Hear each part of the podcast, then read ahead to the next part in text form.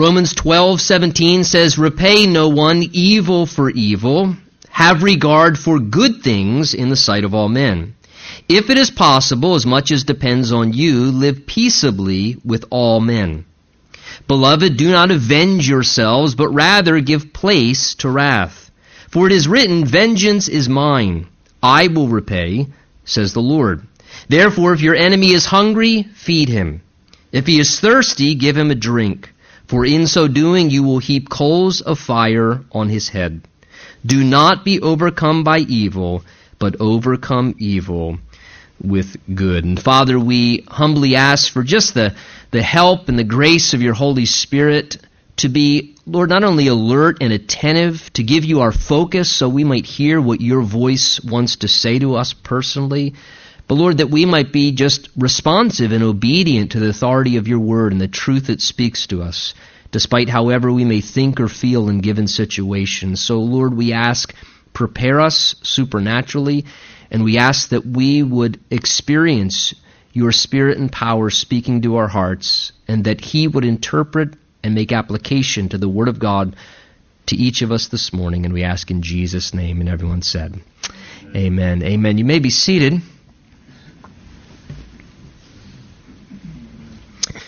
A group of officers during a war had rented a house in the country in which they were in conflict, and they hired for themselves a, a houseboy who was a part of that country that they were at war with. And this houseboy's duties was to cook and to clean for them. And they were younger officers, and so they had a lot of fun playing tricks on this young man that they hired as their houseboy. They would do things like nail his shoes to the floor or hang the old bucket of water over top of the door frame so that when he went through, the whole bucket would pour water on his head. And they played all kinds of vicious tricks on him, and uh, he always took them, however, in such beautiful strides he never got angry or lashed out at them. He never did anything to express his anger or animosity towards them. And finally, after doing this continuously and him just being so humble and never saying a word about it, they actually began to start to feel ashamed of themselves. And they felt so convicted and ashamed, they decided to call him in and they said, Look, we've been doing all these mean things to you again and again, uh, and you've always just taken it in such a humble and a, a gracious way. And, and we, we need to apologize for what we've done, and we want to let you know that we are through playing those tricks on you. And the young boy said, You mean no more nail shoes to the floor? Absolutely not. And he said, And you mean no more water over the door? Never again. And the young man said, Okay then. No more spit in soup. now, I wouldn't say that is the right way to respond to mistreatment. However, we can chuckle because that, quite honestly, is something we could all probably relate to or may have somewhat done in our own little subtle way in our theoretical situation when someone was mistreating us. And today's passage we're going to look at is really about responding properly. And I emphasize, if you want to title this message, I would say it's, it's not about reacting. That's easy. Responding is something different. And this is about responding properly, number one, when we are wronged or mistreated. That's pretty obvious. And it's also about responding properly in those times when we have to relate to someone that we've experienced some conflict with. Or maybe there's been some resistance or problems among us relationally. Now, the background of Romans 12, as we've been working through it recently, Paul's now addressing the practical aspects of the Christian life. As we talked about, he's now saying to us, this is how the Christian should live after salvation. If you're truly a child of God, you've experienced salvation, you have the power of the Holy Spirit at work in you now, and you claim that you are now a follower of Jesus, then the Bible says, well, that should look like something.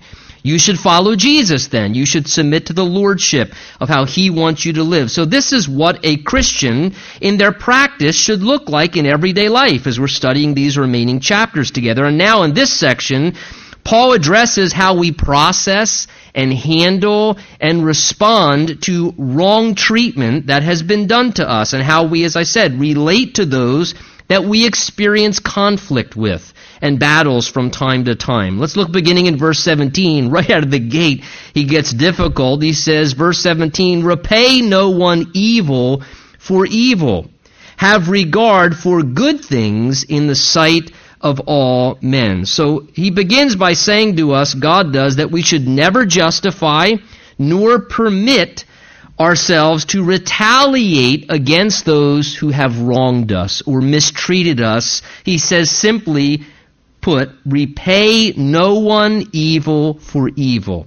Now let's begin by taking notice that the Bible assumes that there are going to be occasions and times when evil things are going to be done to you.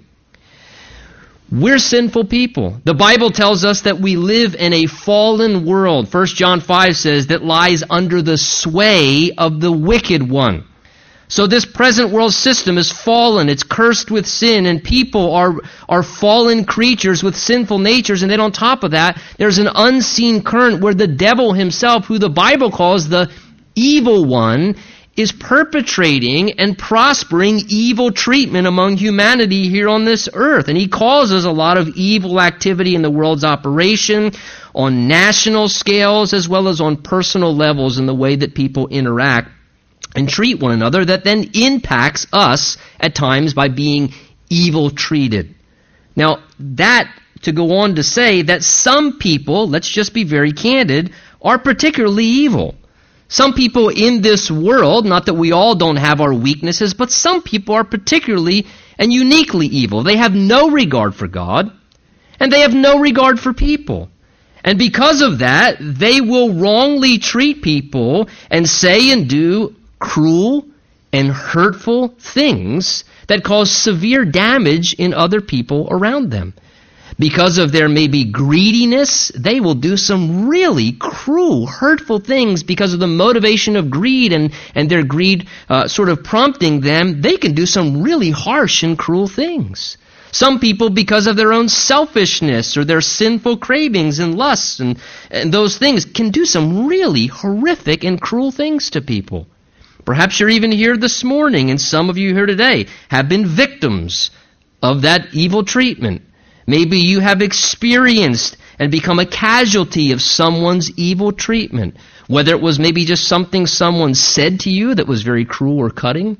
Maybe you were taken advantage of or, or stabbed in the back in some way vocationally or, or, or just mistreated in the way things were handled in your career or whatever. Or maybe you here honestly have experienced the pain of evil treatment from a spouse who's betrayed you or, or, or, maybe even something as a child that your parent did to you and failing you or hurting you or letting you down.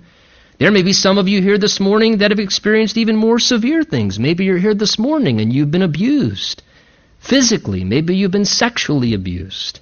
Maybe you've had something extremely harsh and painful and traumatic that has happened to you. And those are difficult things to process. And sometimes we even experience evil treatment as a direct result of just our commitment to Jesus. Is that not true? We saw last week, bless those who persecute you, bless and do not curse. And we talked about how sometimes just your desire to be faithful to Jesus in life to walk with Him and to represent Him well and to serve Him, or maybe a situation where you choose to do what would honor the Lord and someone else doesn't agree with that or like that, you're going to be hurt and evil treated at times just because of your commitment to Jesus. The question is, is when that happens, how do we respond? God here, notice in verse 17, asks us not to react naturally, but to respond supernaturally. Let me say that again. Not to react naturally, but God asks us to respond supernaturally when you have been victimized. Consider the word picture here, verse 17, even just that word, repay. What does the word repay mean? Well, the word repay indicates someone has given you something, and therefore you now owe them in return. That's what it means when you repay someone, maybe even in a loan situation. That's the concept, the word picture of repay here. That you properly give back to someone what they rightly deserve. They've given something to you, and therefore now you owe them something back in return. We use that in banking scenarios. Well, here, the idea is from a moral experience, returning what is someone's just due, there's a sense of obligation to repay them. And here the Bible is saying, look, I know that is how, as human beings, we're going to automatically interpret ill treatment towards us. Isn't that exactly how it happens?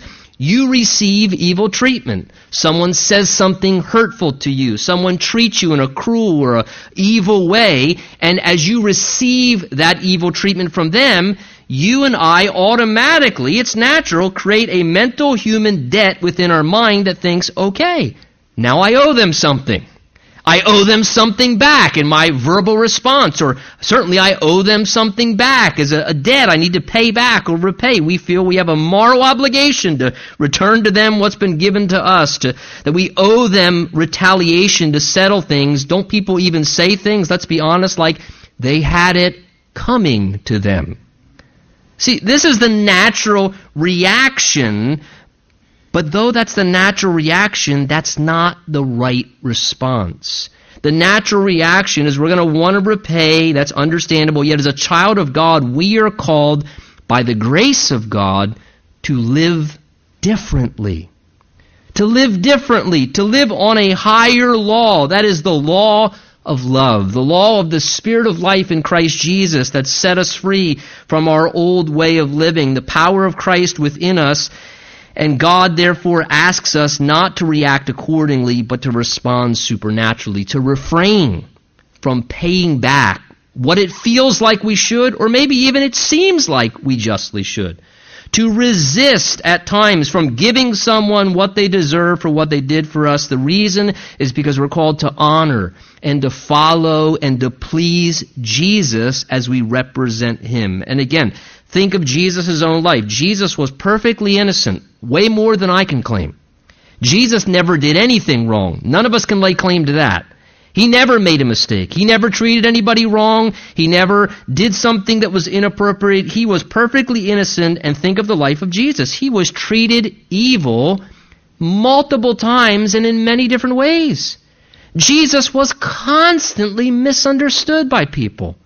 So many times we see Jesus being falsely accused many times over. Jesus is abandoned. Jesus is arrested. Jesus is abused verbally, mentally, physically. Jesus is actually publicly shamed and he's even brutally tortured. And yet Peter, writing regarding Jesus, 1 Peter 2, says Christ left us an example in that when he was reviled, he did not revile in return and when he suffered, he did not threaten. Peter then says in the very next chapter, 1 Peter 3 9, Therefore, as his followers, we should not return evil for evil or reviling for reviling. You know, it's not just that Jesus set us that example and asked us to represent him and emulate him as his follower, but he even made direct requests to us as his followers to exercise supernatural restraint when mistreated. In Matthew 5, verse 38 to 45, Jesus said this Listen, he says, You've heard it is said, an eye for an eye and a tooth for a tooth. But I tell you, not to resist an evil person. Whoever slaps you on one cheek, turn the other to him also. If anyone wants to sue you and take away your tunic, let him have your cloak also. Whoever compels you to go one mile, go with him two.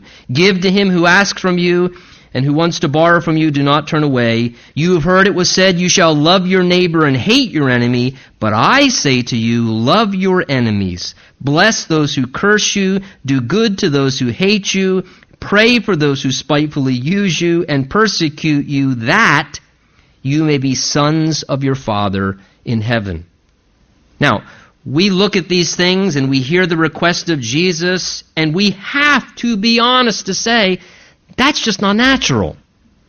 And I say, absolutely. But the Christian life is a supernatural life. See, that's the whole thing. You didn't come to Jesus to stay like you are. Jesus doesn't save us to keep us the same. Jesus saves us to change us. That we live differently, that we live supernaturally by the power of the Spirit of God enabling us. We need to be filled with the Holy Spirit if we're ever going to endeavor to try and obey the Lord in those things. But it's possible through the supernatural enablement, and I understand we're in process, we're growing, but there should be occasions where we're beginning to get victory. The Bible tells us the fruit of the Spirit is love and patience and kindness and, hear it, self control. We often forget that as a part of the fruit of the Spirit. Self control, which means that when we want to react naturally, the Holy Spirit, as we're walking the Spirit, can give us self control where we can refrain and we can resist. And instead of allowing ourselves to repay evil for evil, look how verse 17 goes on.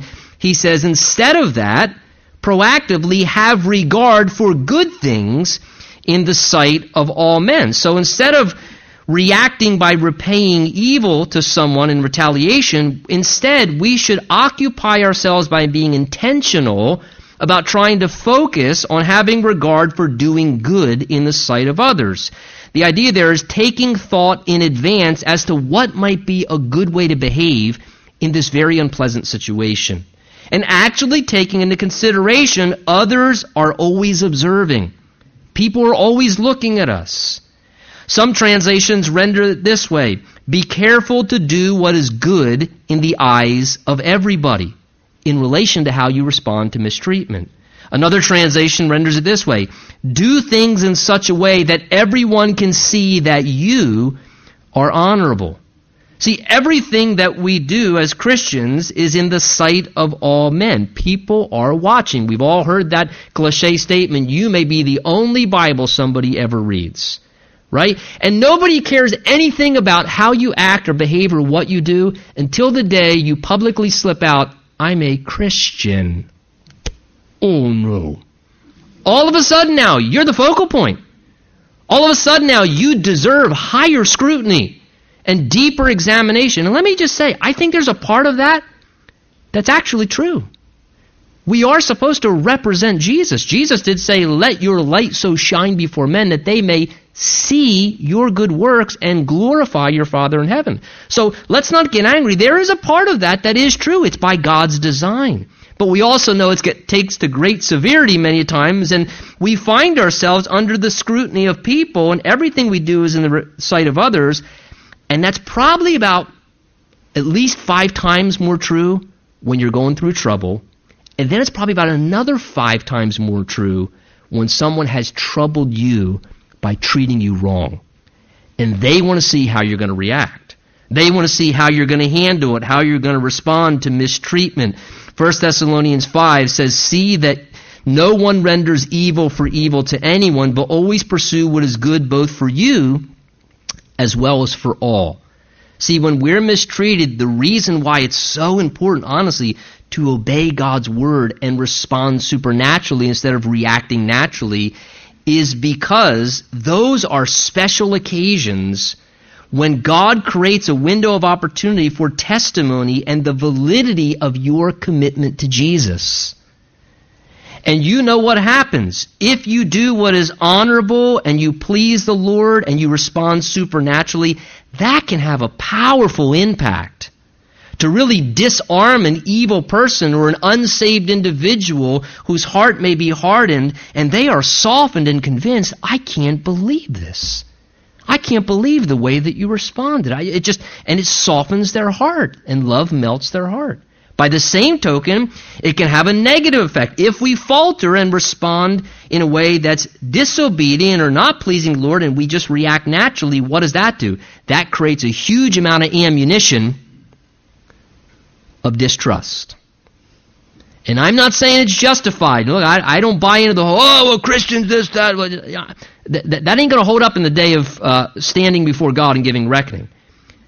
But I don't want to give people extra ammunition. Do you understand what I'm saying? People fire enough bullets at me and you as Christians as it is, trying to shoot holes in the validity of our commitment to Christ. I don't want to load somebody's gun up. I want to do everything I can to disarm their gun as much as possible.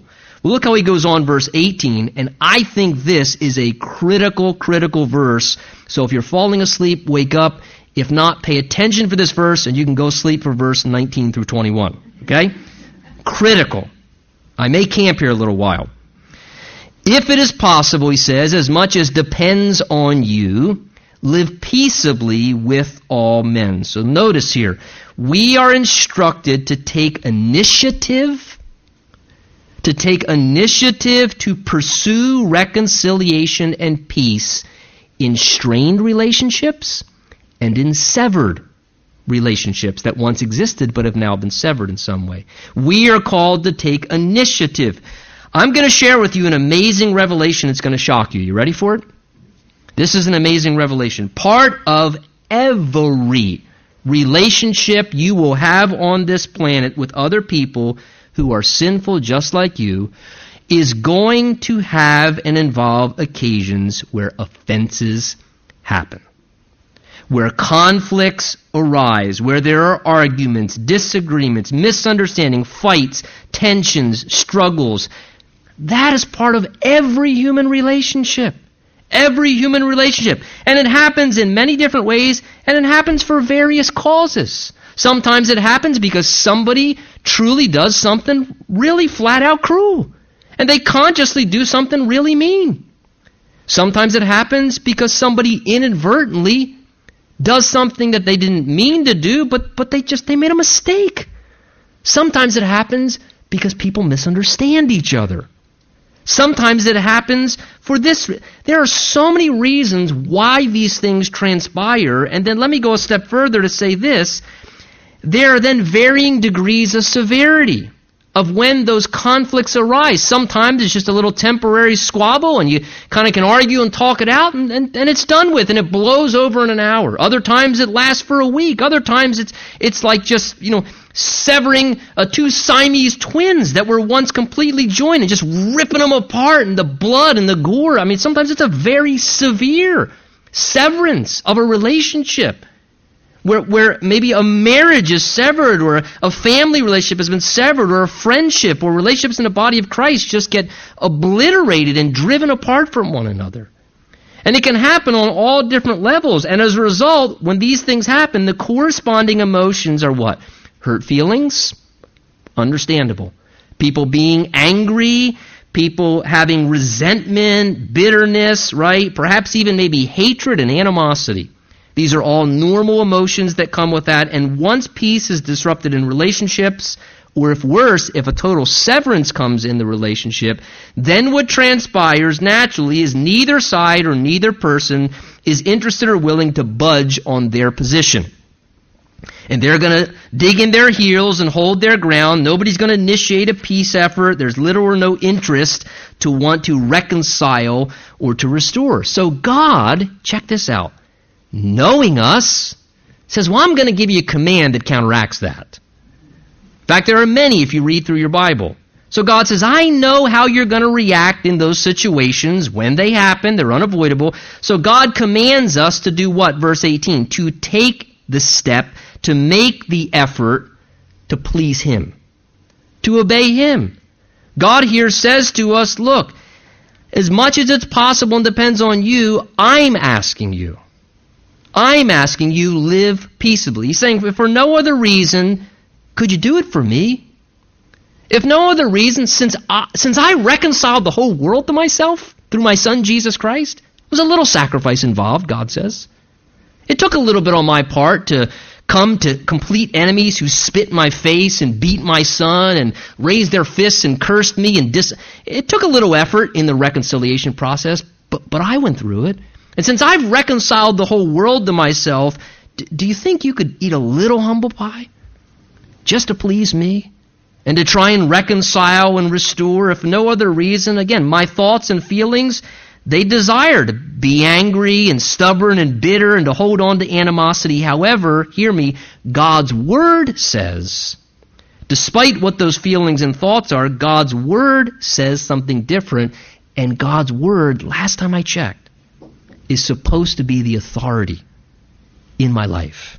It's supposed to be the authority over my life. And God here asks us to live peaceably, to live as a peacemaker, to resolve conflict. Jesus said, Matthew 5 9, Blessed are the peacemakers, for they shall be called sons of God.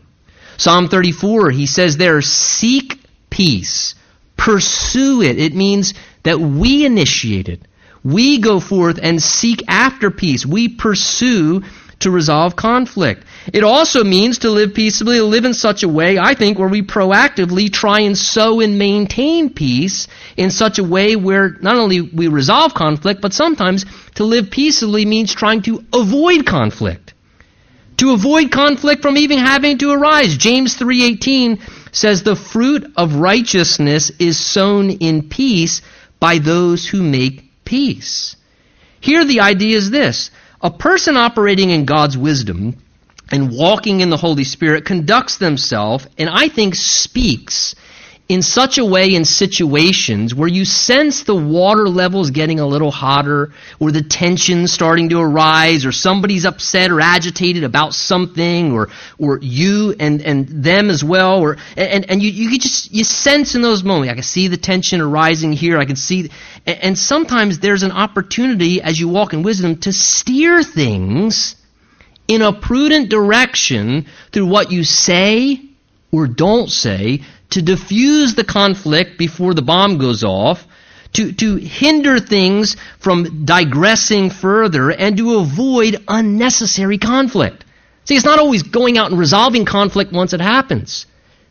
Proactively, let's be people who try and avoid conflict by the way that we wisely choose to navigate situations and conversations. And I think also to live peaceably involves times, even let's say this, when we need to be wise and sensitive in situations where other people are at odds and we don't allow ourselves to get pulled into one camp during the war. See, sometimes maybe it has nothing to do with you, but this party and this party's at odds, and the hard part is, is if you have a connection to both parties, is that you don't get pulled into one camp in the midst of the warfare. That's not wise. That's not living peaceable. Instead, we should learn to walk in love and wisdom to stay peaceable with all parties and all men to keep a healthy relationship. So here's why. So you can position yourself in such a place where you can be the most helpful to the parties that are involved to the parties that may be at odds with one another or conflict. Again, whether it's a marriage or a family matter or friendships or even in the church, in the body of Christ. These are such wonderful, important truths for us to take to heart obediently. Listen, Hebrews 12 says it this way. Hebrews 12, 14 and 15 says, Pursue peace with all people and holiness without which none will see the Lord, looking carefully lest anyone fall short of the grace of God Pay attention, lest any root of bitterness springing up cause trouble, and by this many become defiled. See, if we don't uproot little bitterness that begins to transpire, that thing sends down roots. And as a result, it blossoms forth a bunch of defilement that defiles 50 relationships. And little by little, you know, bitterness is contagious, man resentment, animosity, all those things can become very contagious and can cause a whole lot of problems. Now, I want you to notice verse 18 that there are two qualifying statements attached to this command to pursue and initiate peace. The two qualifying statements are this if it is possible, live peaceably with all men. I'm glad God put that in there because sometimes, no matter what you do or how hard I try to do what's right, there may not be cooperation, right?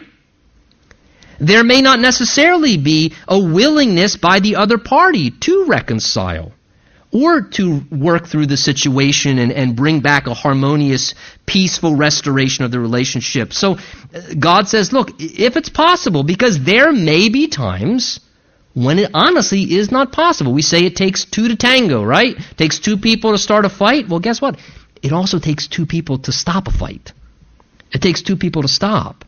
So he says, if it's possible, there may be times when you do everything you can and, and the other party honestly may not cooperate.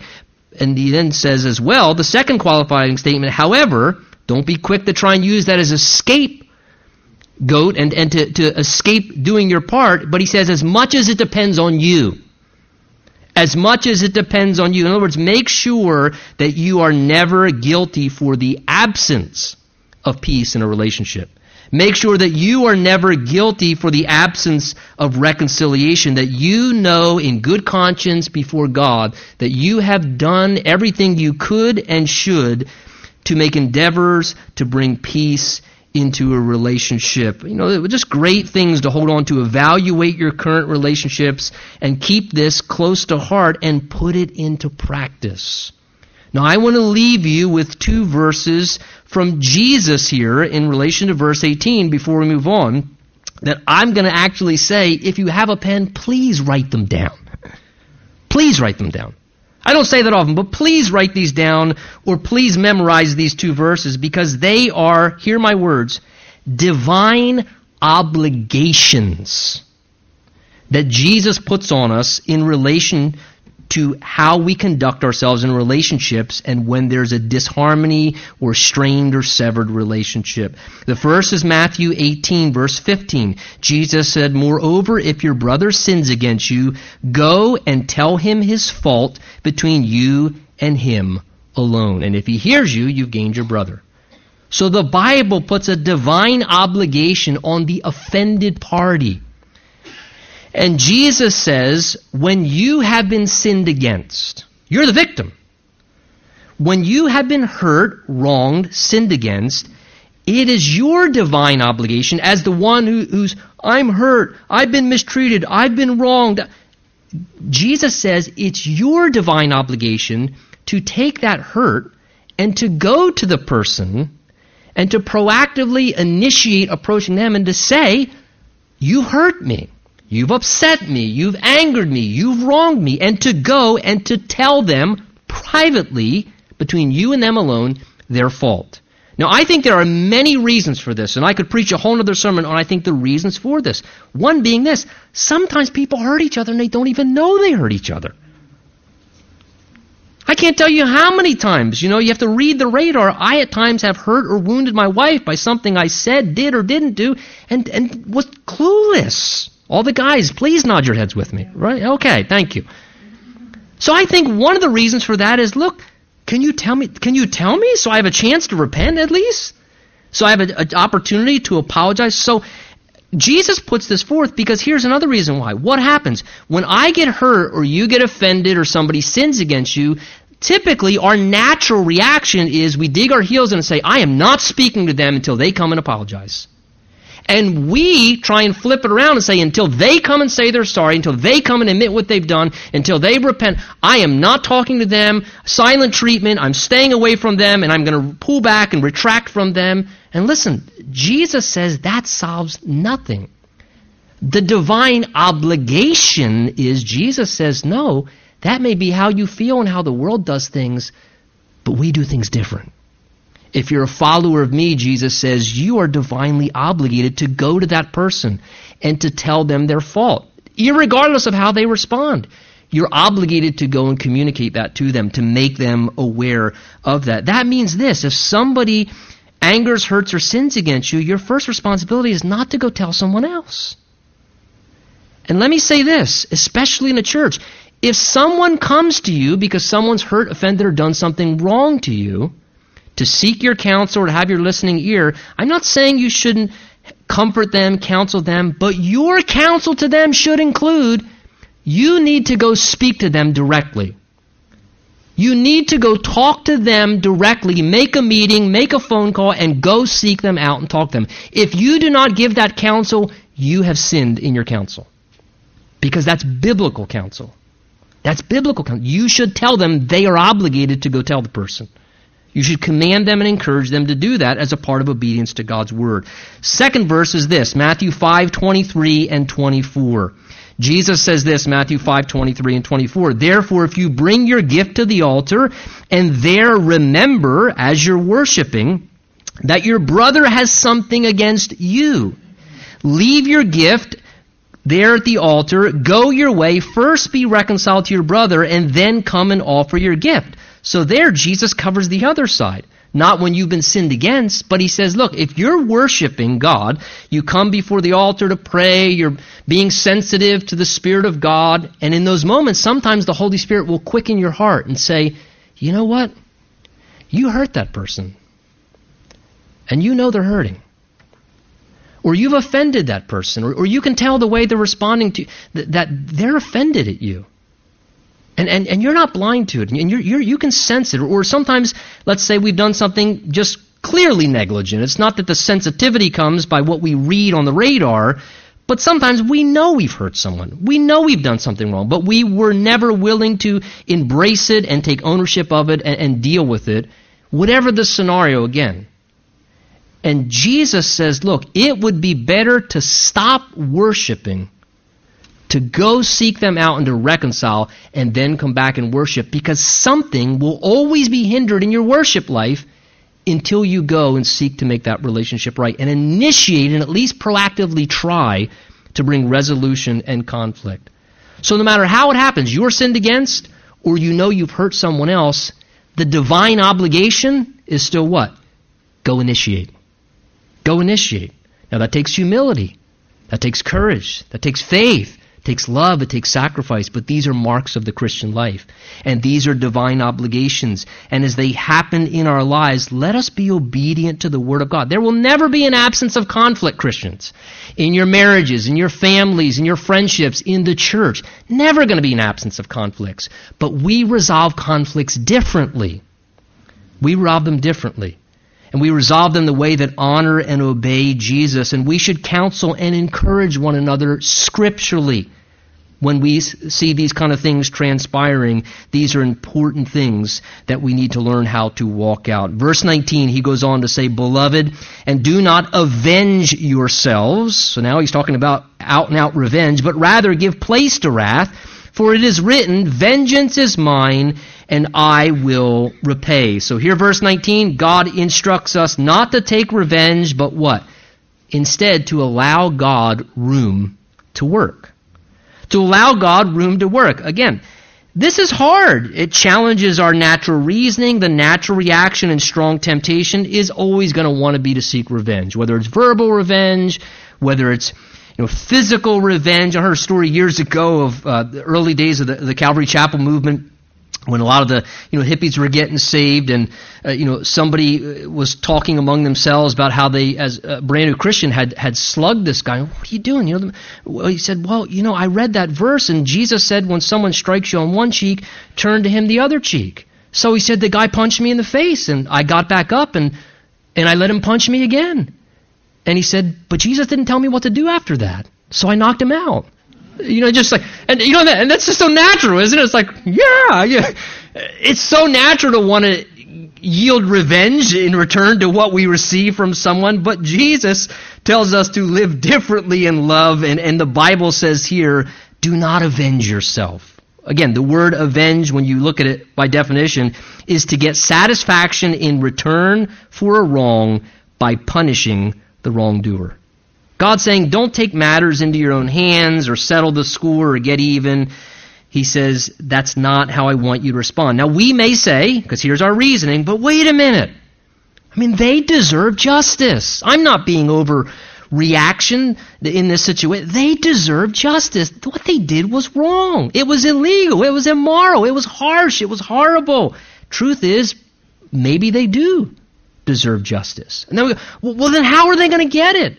If I don't pursue it or I don't render that repayment or revenge against them, how are they going to get what they justly deserve? Well, God answers that in verse 19. He says, don't avenge yourself. Instead, God says, give place to wrath. In other words, God says, give me room. Because vengeance is mine, and I will repay, says the Lord. The idea here is give God room for his just and measured and fully righteous way of exercising punishment or wrath where it may be due. The idea is allowing God to have space to be God, to render back to someone what they may righteously deserve, because he does a really good job at it in a measured, controlled, and righteous way, and he can take full responsibility. Paul even emphasizes God's word assures us of this. He quotes Deuteronomy 32 here, where the Lord says, Vengeance is mine, I will repay. So God is saying, Look, that's my role and responsibility. Don't take my job. Vengeance is mine. That's my job, God says. I'm the divine judge over all flesh. And God promises, and I will repay. He's saying, I won't let anything go, I promise you. Nothing will slip through the cracks, God's saying. I'm a just judge. I will deal with things, and He'll do it properly in the right way at the right time in the right degree. And because His Word tells us that, what we have to do, Paul's reminding us here by quoting Deuteronomy 32, is no matter what you're feeling, and no matter what I'm thinking, and that's hard, I need to submit that to the authority of God's Word and say, you know what? God's Word has authority over my life, so it's hard, But I need to, by the grace of God and the power of the Spirit, to submit to those things and not take matters into my own hands so I feel like I can assure myself. And that's the hard part. We want to assure to make sure justice is going to get, so we take it into our own hands. Hey, here's probably the most biblical example of this verse being played out David and Saul. You remember the story of David and Saul? Saul was trying to kill David. He was always hassling David. He forced him to flee for his life like a refugee in the wilderness, to dwell in caves. And on a few occasions, David found himself in a place where he could have taken clear revenge against Saul for his wrongdoing. Remember one occasion David was hiding in a cave with his men and Saul came in to relieve himself, the Bible says. And he went right into the cave where David and his men were hiding, and David was there with sword in hand, and he could have taken him out right there, but he didn't. He refrained. Another occasion, David and one of his soldiers got into Saul's camp, and they were right there. Saul was right there sleeping, and David's soldiers said, Look, this is it, man. God's delivered him right into your hand. This is a divine appointment. Let's kill him. You're supposed to be king anyway. Let's get things going. Look, God's brought him right. And David said, No. That's in God's hands. We'll let God deal with that. We'll let God deal with the wrongdoing. We're not going to take matters into our own hands. It's difficult, very, very difficult, but certainly possible as David demonstrated such, and we should emulate the same by the power of the Spirit. Verse 20 says, Therefore, if your enemy's hungry, he makes it worse. Feed him. No. If he's thirsty, give him a drink. For in so doing, you'll heap coals of fire upon his head. So we're not just called to be a passive doormat and victim we're actually called to active benevolence. And I think this is the help in the process. This is a reference here to Proverbs 25, where there it says, If your enemy's hungry, give him bread to eat. If he's thirsty, give him water to drink. For in so doing, you'll heap coals of fire on his head, and the Lord will reward you. Now, it will be totally natural if you saw your enemy and you're always going to have enemies. Jesus had enemies. It'd be natural if you saw your enemy suffering and struggling to just ignore his situation and plight. Or worse, maybe even to rejoice in it and to enjoy that they're hungry or they're suffering. But the Bible teaches instead we should show love and kindness in practical ways. He says if your enemy is hungry or thirsty, God says, be compassionate to him. Show him love. Demonstrate something that will shock them. Why? Because that's reflective of how God treats his enemies. Romans 5 8, God demonstrated his love in this. While we were yet sinners, Christ died for the ungodly. When we were enemies, God reconciled us. And this is reflective of how God treats people, and we're his followers. Now, what does he mean here when he says, if you do this, show active benevolence to your enemies? What does he mean when he says, then, then you'll heap coals of fire on his head and the Lord will reward us? Some of you read that and went, yeah, I'll heap some coals of fire on his head. That sounds good to me.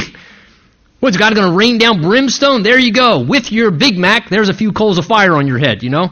I mean, what, what does that mean? Well, commentators dispute here. I don't think there's any certainty. Some believe it's a reference to an ancient practice where sometimes they would force someone in a, in a camp or village to carry around a pan of coals on their head that had a very foul odor, whatever was put in there, to shame themselves publicly to acknowledge their error as they became a, a, stench in the nostrils of everyone around them. And it was a public way of shaming themselves for their error. And some believe that what this is a reference to is that when you treat somebody kindly who has treated you cruelly, you're going to shame them into humility. And they're going to be embarrassed that you are repaying their cruelty with love and kindness and it may shame them and humble them. Others think it's a reference to how when a person's fire would go out in that day, and fire was critical. The only way you could get your fire restarted is if someone graciously took a few coals from their fire and they carried everything on their heads, you know, many times in the ancient day, and they brought a clay pan over to your house carrying the coals of fire, and they gave some to you to get you out of the trouble that you were in and help reignite your fire. Again, it was a, a picture of an act of kindness that would cause a person to be humbled, and at the same time, it, it, it would please God because you showed benevolence and kindness. I'll tell you, these are great verses and maybe wise counsel as we live among people that we're odds with. Consider trying this in your household.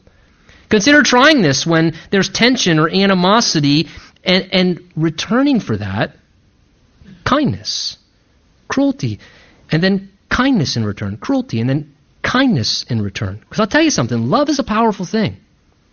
Love is a powerful thing. Love softens more hearts than any strong armed, I'm going to put you in your place. Love's a powerful thing. And here the Bible calls us to that and says that God will reward us regardless of the response. Well, look how he finishes verse 21. He says, And do not be overcome by evil, but overcome evil with good. Now, this is the summation, basically, the summation statement of everything we've just read. When you're ill treated, you can either be overcome or you can overcome that ill treatment. When wrong things happen, we have no control over what happens to us.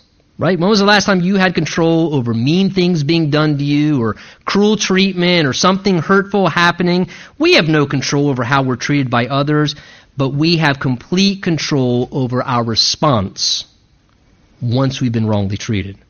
We have complete control over that and we have accountability and we must decide to overcome because if we don't decide to overcome, the Bible's saying it's going to overcome you. And it will overcome you in a way whereby it will prompt or draw you into sinful actions and reactions. That's why he says, don't be overcome by evil treatment. If we allow ourselves to be conquered and defeated by evil treatment, it will draw us into sin and call us to respond in a way that just displeases the Lord. And maybe some of you here this morning are under this kind of pressure currently. Maybe you're dealing with some wrong treatment and there's a strong temptation and God's asking and warning you saying, don't give in. Don't give in.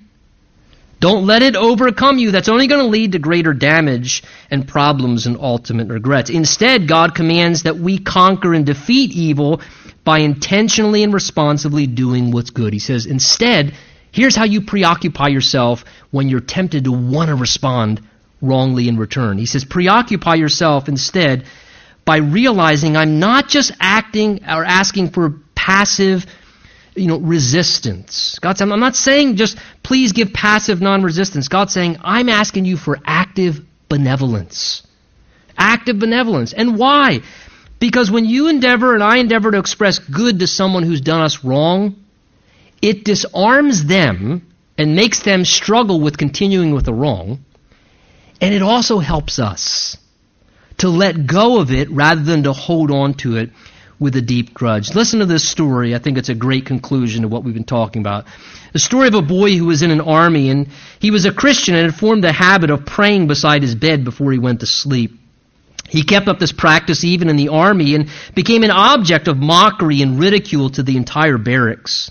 One night he knelt down to pray after a long and weary march, and as he was praying, one of his tormentors took off his muddy boots and threw them at the boy one at a time, hitting him on each side of his head. The Christian said absolutely nothing about it, just took the boots, put them beside his bed, and continued praying. But the next morning, when the other man woke up, he found those same boots sitting beside his bed, all shined and polished. It so broke his heart that he came to the boy and asked for his forgiveness. And not only that, after a time, he then became a Christian himself.